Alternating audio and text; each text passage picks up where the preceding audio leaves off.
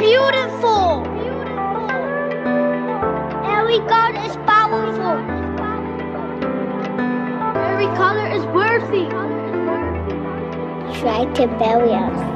They didn't realize we were seeds. We were seeds. They didn't realize you were seeds. We open doors so others can walk through them. Your legacy is every life you have ever touched. I'm Stella Saliari, and this is Salt the Podcast. Welcome to Salt the Podcast. Thank you so much for tuning in. My guest today is Esther Molenaar.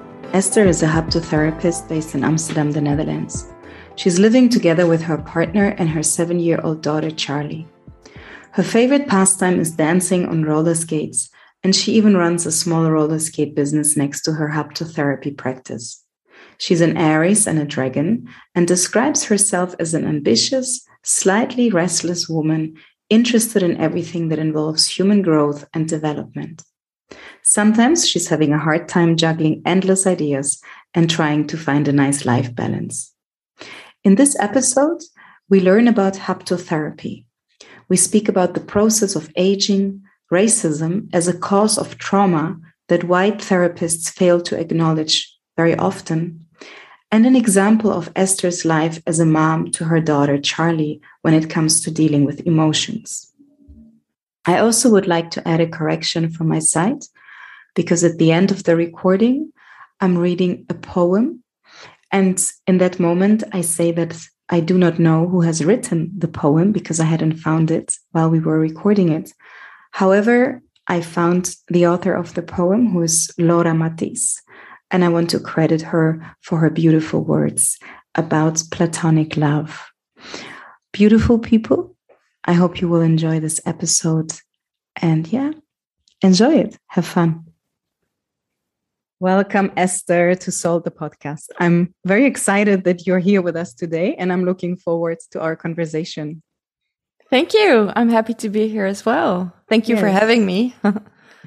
yes, uh, I actually wanted to have you for a long time. I mean, long time. I've been following you for a while, and uh, yeah, I'm happy that it worked out. So, of course, I want to know who is Esther. Share a little bit um, about yourself. Yes. Um, so my name is Esther. I live in Amsterdam and uh, I live here with my partner Marcel and our seven year old daughter Charlie. She's about to be eight in January. And um, I work as a haptotherapist and I love to skate. I am a dancer on roller skates. Um, that's what I really love to do. And I even have a little business on the side where I sell uh, high end uh, dance skates. So that's me in a yes. nutshell. In a in nutshell. nutshell. Yeah. Yes. Yes. And you said it, you're a haptotherapist. And of course, I can imagine as something that people have maybe never heard about or the word. Um, and I know hapto because I'm Greek comes also from touch. So yeah, you're a haptotherapist, and I would like you to share with us what is haptotherapy. Why did you decide to study it? How can it help people? So yeah actually i want to hear or we want to hear all about it. Yeah that's actually pretty nice that you uh, understand the word because not many people know that. And it's also interesting because it originated in holland. It's a typical dutch uh, form of therapy um, and um, it somehow still can be challenging to explain it uh, correctly in a short manner but I sometimes describe it as a form of therapy that is in between being a psychologist and a physiotherapist. So what we try to do as haptotherapists is to uh, link body, mind and soul and, or we usually say feeling, thinking and acting or doing. I don't know the, the best description for that. But, um, so in order to have those things aligned, it's very important to be in touch with your thoughts, but also with your feelings in your body. And somehow, uh, for for a lot of people in Western society, it has become more logic to use reason the most. Um, and to use our heads uh, to be smart, to be ambitious, to be strong, to uh, to know what you're doing, and it can be a risk to sort of forget about how does it feel. Uh, we tend to ignore the symptoms that our bodies uh, can give us. So we could be overworked. We could have like heavy shoulders or headaches coming up or I don't know, maybe relationships not going so well. And yeah, you could visit a haptotherapist in order to reconnect to uh, to you, to your body, to your feelings, and also to reconnect in your relationships. So this is, um, yeah, my way of trying to describe it. Maybe it's it it will make more sense if I tell a little bit about how a session would yes, look like. that would yeah? have been my next question. Yeah, Yes, because this is still a, a little bit vague, right? Yeah. Uh, I mean, a lot of therapists will uh, try to achieve those things for clients. Um, so, for example, this is a like a a small example, but what if someone comes to me and they have issues with um, stating their boundaries, for example, in the workplace? So, what I could do in one of those sessions is we would change the positions in the room opposed to each other. And um, I will ask that person, like, how does it feel when I'm standing here? Or how does it feel when I'm standing closer or behind you or next to you? And usually it's someone who's not so alert about their bodily s- signals. They will say, Oh, it's fine. Sure. Uh, I can handle it. Nothing wrong. Uh, but when you actually come closer to the person, they will start to feel that it's too close. Like the heart will go faster or they will have like a, a heavy feeling on the chest or I don't know, maybe uh, a light feeling in their legs and they will not notice these things because they're not used to being aware of those signals. And I try to ask the right questions in order to help them get in touch with those signals and make them realize maybe you are standing too close. Even though if my mind tells me that it's okay, like the, the rational mind will say, Oh, she won't mean any harm or, well, the session is over in, in one hour. So how bad can it be? Right? You start to rationalize, um, and ignoring those, those signals. So I try to help that person to to make space for those signals and become more aware of that maybe it doesn't feel good. And maybe you can actually say to me, well, you're standing too close. It doesn't feel good. Can you maybe step, take a step back? And this translates to the workplace or it translates to personal relationships where people tend to ignore these very important signals the the signals of the feeling like feeling like you are standing too close or you're asking me this and i think i should do it but i actually don't feel like doing it does that make sense yes, very much, very much. Or maybe also I don't dare, right, to say that yeah this is uncomfortable for me. Yeah so sometimes people don't feel it they don't they're not aware but it's also sometimes people are aware but they don't know how to express it or they feel that they don't have the right to express it so those are two different things. Uh, but for both uh, those uh, situations, it can be very helpful to realize that these signals are there. They're here to tell you something, and you have the right to speak up about these things. So yeah, and and it will in the end, if you have thinking and the feeling and the the acting in one line, then this will be uh, a recipe for for feeling healthy, for feeling like there is good energy in your body. Like if you feel no, you can say no, and also do no, right? Yes. And and even if you like sometimes it's not even the case that you need to say no all the time or say yes all the time. Like you can also choose like your body is saying no, but there are still rational reasons to do it. You could still do it. But then you will know how it feels for you instead of ignoring. yes, yes, you're aware. Oh, yeah, being Yeah. aware. Yeah. Yeah. You have some sort of agency. Yeah. Yes. But you also work with touch. You also Yes. touch people, right? Yes, yes, yes. So that's the other thing that I do. Um, uh, this is called positiebepaling. Uh, and I also use affective touch. That's um, mainly on the back. So someone will lie on the uh, the bench, or how is it called in? Yeah. Uh, Like a, yeah, bank a bang. Yeah. bed. Let's say a bed. And then um, uh, by being touched on the back is a, a very direct way of becoming more in touch with your inner feelings, because the skin is the is the the most direct uh, form of of contact and connection between people. And so if you are sort of uh, less aware of how you feel, being touched will uh, help you get back to that it will help you uh, reconnect maybe to a very simple uh, answer to the question how does this feel to you? Is that the touch of my hand on your back is it giving you too much pressure or is it actually a very comforting feeling? And also sometimes the body sort of keeps the score of how you've been feeling for a while and if you have been ignoring it in those sessions where you're where I touch your back, it will surface. So you will become more aware of the things that have been bothering you, or maybe you have put away. Could be old feelings also that finally get space and and and get room to air to breathe and yeah Beautiful. I'm really imagining it. yeah This touch of and what it can do, right? It Yes. Release a lot of emotions. That's how I it imagine it. can. Yeah, it can. And and you know how sometimes when someone you know, maybe you can relate, will put a hand on your shoulder. And sometimes it will feel comforting or it will feel supportive. But sometimes it can also feel like, ah, you'd better take that away, you know? Like I feel like you're pushing me or you want me to do something or you you need something from me.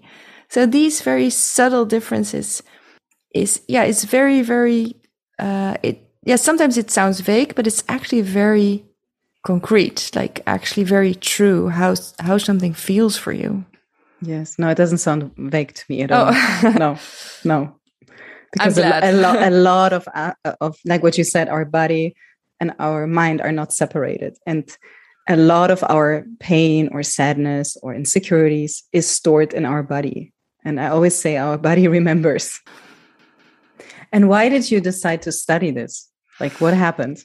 what happened yeah that's a really nice question um um i uh, was working i had a um an office job i was uh, working as a um uh, sort of case manager or job coach for um, actors dancers musicians at the the the governmental institution where they give you the the welfare. Unemployment. Oh, Yeah. yeah that's it The benefits. the benefits. And uh, I, I went to this career counselor there because it was offered to everyone. If you want to have an uh, like uh, an open mind, if you want to talk about your career, you can have have a meeting with her. And so I did. And she asked me, "So Esther, are you done learning or are you done developing?" And this question really hits me because I realized that I was way not done learning and developing. And she asked me what what what made an impression on you. Um, and I actually the first thing I I thought back to was my own therapist, my own therapist. Oh, you were already doing it yourself. Yeah. Okay. I went there a few times, like uh, maybe eight sessions, uh, and it was already a few years ago. But I realized that because I studied psychology um, at the university and I finished it too. And I was very clear after that that I didn't want to become a psychologist because I felt that I was not certain enough of myself to know what the other person would need like I felt like who am I to be a psychologist to to think that I know what is right for you. And the biggest difference to me back then, I think psychology already changed a lot, but back when I was in in university, uh, I felt like you had to sort of be the professional somehow. And in haptotherapy, the the nicest part is that I'm not the person to know what is right for you, but I am going to walk alongside with you so that you can discover what is right for you. And this has, has really uh, changed my view on being a therapist. So I don't have to know the answers. All I have to do is be present, ask the questions and and observe and feel with the person. Like what is happening here? Do you feel like this? Maybe it's this? Like how do you feel? And that um that is the reason why i did feel comfortable with haptotherapy instead of psychology yeah nice so a person asked you a question and you changed everything yes incredible yes. well yeah, it took actually, four years but okay but it's yeah. actually what you do now right you ask people questions and yes. you might change something in them. Yes, if you feel like it. Yeah. Not because I want you to, yeah. but because maybe it strikes a chord, right? Yeah. Totally, totally. Yeah. Yeah. And Esther, I want to talk now about racism as a cause of trauma. Yes. And um, yes, racism is very often the cause of trauma. However, white therapists, because they haven't really experienced it, um, often fail to recognize racism as uh, yeah the cause of trauma, even though it has been, of course, scientifically proven. Because, um, like I, I read once an article, and the article said inequality is stored in the body cells, and I want to know what you do as a practitioner when you work with your patients, of course, with mostly people of color or people with a migrant background, to not deny this reality yeah, I think that's a very, very important question. And I think uh, every white therapist should ask themselves this question. Um, and I think it begins with understanding that um, that it exists, with truly, truly knowing your uh, your history and your facts, and reading about uh, what it means to to, for example, be racially profiled like, what does it really mean to have these things happen to you? And I, I think that to listen to these stories is the, the beginning. Like we have to listen and then we have to listen again and then I have to listen again. I had a client once and she told me that in order to not, um, hurt the feelings of, for example, an elderly couple walking in the streets, she would cross the street she's black. She would cross the street in order to not make them feel uncomfortable. And I realized that this is something that I, that I've never had to do because I'm white. I have blonde hair and I never get like at customs, at airports, I never get taken aside. I, I just can walk through and I never have to walk the street in order to make someone feel better or, or make, or let, let them keep keep them feeling safe, right? To to sort of avoid um, uncomfortable feeling with the other person.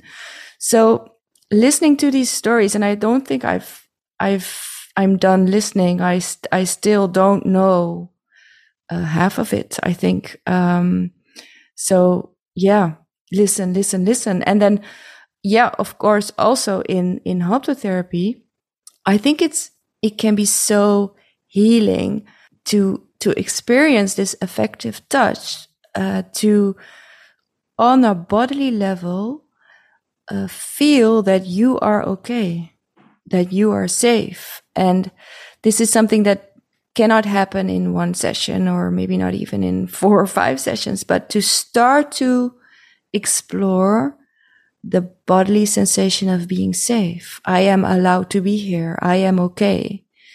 And to get positive experiences to sort of try to, yeah, invite the body to get used to feeling safe. Even though I, I am very much aware that there is still racism. So, uh, every day for a lot of people. So, yeah, if it can only be a, a at least a start of feeling safe. I guess that's what I'm trying to say. Does that make sense? yes, yes, yes, it does.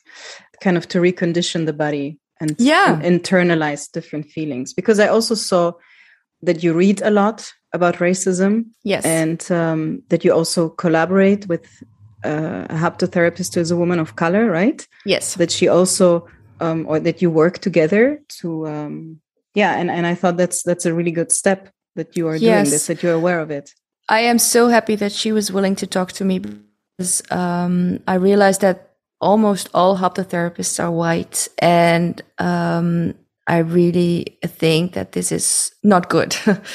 um, and I contacted Monique, and she's uh, the only black ther- haptotherapist that I know of. And at first, she was a bit hesitant because this is a very big subject, and in the end, she decided to do- to to uh, make a podcast episode with me about it, and we had a very um, a beautiful conversation, like making first steps in exploring this subject. Like, what does it mean to be black, and also what does it mean to be a black client going to a white therapist, and what does it mean for her to be a black therapist? And yeah, we try to in a very respectful way we try to connect. And um, i'm actually one of the things that it has achieved this conversation and i'm extremely happy for that is that the institution that i went to study haptotherapy they decided to make this episode a, a mandatory part of the first year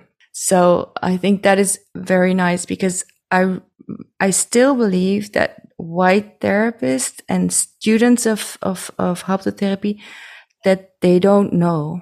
Like they they they they may think they know about racism but i'm i really i'm really not sure if they truly know. So to have them in the first year listen to this conversation with monique is i think a very good thing.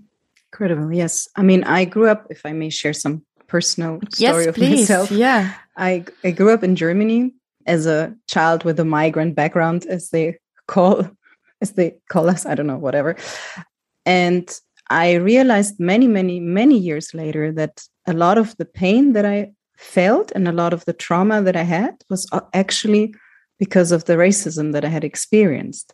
But I only realized when I started homeopathy and I talked to my homeopath, and that was in Greece, and that he's he said to me your trauma started there when the Wow. racism started. Yeah. And i was like wow because i had asked for some help before when i was in germany but it was a white german woman who in the end also didn't want to work with me. Oh. And uh, after talking to her for quite a while to be honest but then she didn't want anymore.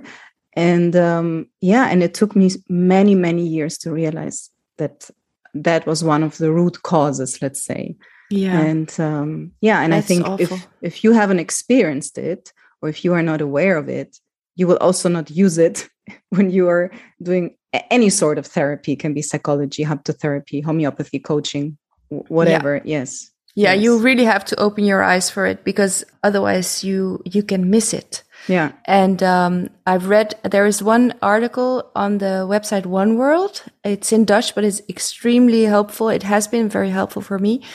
And it's uh, one of the sentences in there is that it is interrelational trauma. yeah So it gets into the body even deeper. Like you could always almost well, this is a weird thing to say, but it's what's stated in the, the website in the on the article. Almost better have a nature event or an earthquake or something like that instead of the interrelational thing because it affects you on a personal level so big. Mm-hmm. And the feeling of unsafety is so big. So yeah we should really be as therapists take our responsibility to read about it to listen to ask again and realize, or maybe even yeah. say how sometimes also when you're asked maybe for a presentation or to, to do something that like I've, i was asked the other day to present somewhere and i asked am i the only presenter? Who else will be there? Who like where are these people coming from? And maybe also as a haptotherapist in your case say you know what? There's monique and i think you would be better with her than with me. Yes. Like also knowing your position and your place and also giving other people yes. let's say the, the space to to do it. Yeah. Yes. So true. Yeah. And uh, esther you said already that you have a daughter charlie that she's almost eight and uh, of course um, i want to know now i ask this question often when i have people who have children yeah, I want to know a specific example of how you raise your daughter, something that is very important to you in her upbringing that you find really crucial. Yes, that's a nice question. And it really, um, um, it is in line with what I do as a, as a haptotherapist. Because one of the things that I really like to, uh, to let her know is that what she is feeling is true or is okay. Um, for example, if she if she's angry, I I ideally it doesn't I don't I don't always succeed. Let me be honest, but ideally I would like her to stay angry until she's done being angry. Uh, until the body says, "Okay, I'm done now. It's okay now." So instead of saying, "Oh, you're overreacting," or "You've cried long enough now," uh, it's time to get over it or whatever. I try uh, to to let her go through those emotions and become familiar with them so that she can deal with them actually. Because you know how I think this is maybe also a generation thing, but maybe people from our parents' generations they used to say, "Ah, it's not that bad," or "Other people have it worse than you," or uh, "Be strong." um, right? Uh, mm-hmm. Suck it up. mm-hmm. um, asking you to be stronger than than what you're actually feeling at that moment, and it makes you feel that the feeling that you're having, it makes you feel like you're not good enough. So I cannot feel this way. When I feel this way, I'm not good enough. And I think, yeah, that's what one of the things that I would like to help her with sort out that the feelings that you have that you're experiencing that they have a right to be there yeah, and also this idea, right, that crying means you're weak. Yeah, that's one of like, the things. Yeah. You're yeah. not. You're just expressing your emotions. Yeah. Yeah. Yeah, that's very, very powerful. I I, I try this also with with my children, especially Does with anger. Does it work? um, of course, like what you said at the beginning, sometimes you're not in the mood of dealing with this anger because you are like you have to move on. Yeah, yeah, yeah, yeah, yeah. yeah. but uh, what I try to do, and actually a lot lately, to help them, like what you described, go through the anger, and not to tell them shut up or be quiet or stop now, but to help them get out of it. But in, in a very subtle way, like in a, in a very nice way. And then sometimes they will come and they will say, Oh, mom, I'm so sorry that I behaved like this. And I say, Listen, it's okay. Everybody gets angry it's i also get angry like yeah. to make them also understand you don't need to be you don't need to feel guilty about it or shameful or something yes so this is what i'm working with them right now but of course they're also sometimes when they get angry it depends who is there and how your anger affects others so that they also understand yeah you can get angry but you're still living with people and sometimes you might hurt them through your behavior so it depends. But yeah it's something i uh, i focus on a lot right now. Is there a book that you're reading right now or um yes. or something that you feel like if i share it with my with the listeners it will take them somewhere a book that had an impact on me yeah so um, i just had the book in the in the mail today and it's actually about our topic uh, about racism um, it's the Handbook of Racism by Chanel uh, Lodick. Let me, I hope I'm saying it correctly, but, um, and I've only read the, um, the first two pages, so I can't uh, really say anything about it yet, but um, I'm eager to read it. And that, that related is, to the reasons we mentioned earlier. Yes. Yeah. Yeah. And it's, it's also, um, a subject very relevant to me, like white privilege, yeah. uh, white tears, mm-hmm. making it all about the white person, which is something that I may also do, like even now. I don't know. So, yeah, I have lots of things to learn still. Yeah. And Esther, who has been your salt? Who has inspired you? Here you can mention more than one person. Than, oh, thank God. No. um, who has inspired me? Well, there's one lady, and it's not a famous person or someone you can find on Instagram, but it was my uh, former boyfriend's mother. Mm-hmm. And she was uh, a very bright person, very strong, very in touch with herself. And she really invited me to come forward. And I, I think that that has been very inspiring for me. She said, well, if, Esther, of course you can do that. Like almost being uh, so sure of what I could do that she really said, oh, of course, yes, you can go um, do this or do that, like whatever it was I had in mind when I was feeling insecure. I only had to look at her and I was like, oh, yeah, maybe I can actually do that. Wow. yeah. So that is someone who really inspired me. Yeah. Nice.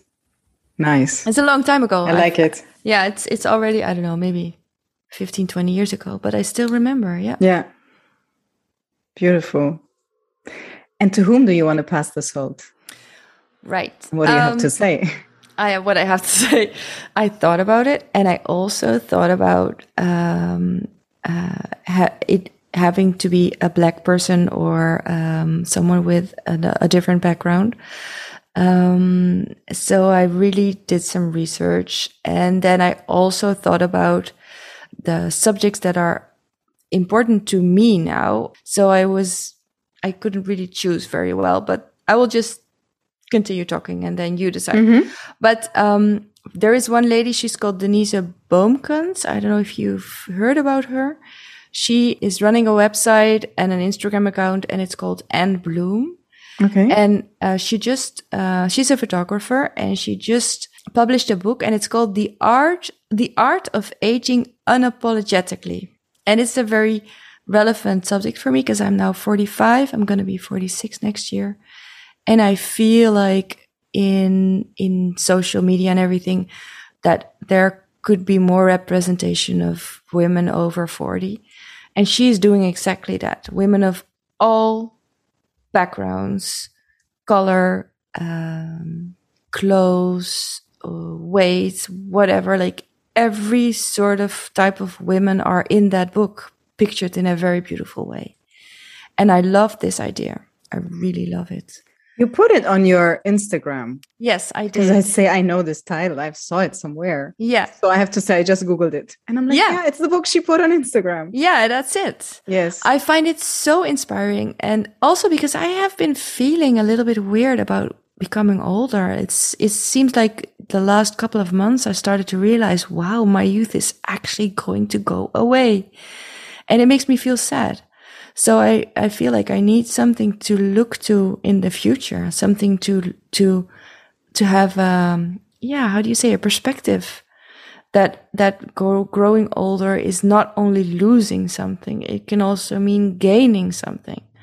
And that book really really strikes a chord with me. So you actually want to also inspire others to read that book or walk that journey like in the way you you are walking it now. yeah if it's relevant i don't know if if your listeners are are if, if it's relevant to them but to me it is i feel like also my my cycle is changing a little bit and Yeah. i'm i'm getting yeah i don't know the body is changing and um we should we should actually be proud of of becoming older instead of uh, uh, well I, I tend to look at my my my face and i'm like wow i'm ac- getting older and i don't like it but yeah she's invited people to look at it in a whole different way Wow. Beautiful. I'm actually now okay, that's what I always like about my podcast when things happen freestyle. Um, because it's also a, a subject that I've been very much interested in. And uh, I'm going to read a poem now, actually, um, by Rupi Kaur that um, I'm planning to post in probably next week. And it says, Give me laugh lines and wrinkles. I want proof of the jokes we shared.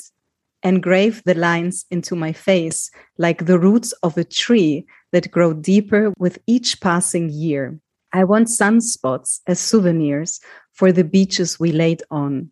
I want to look like I was never afraid to let the world take me by the hand and show me what it's made of. I want to leave this place knowing I did something with my body other than trying to make it look perfect.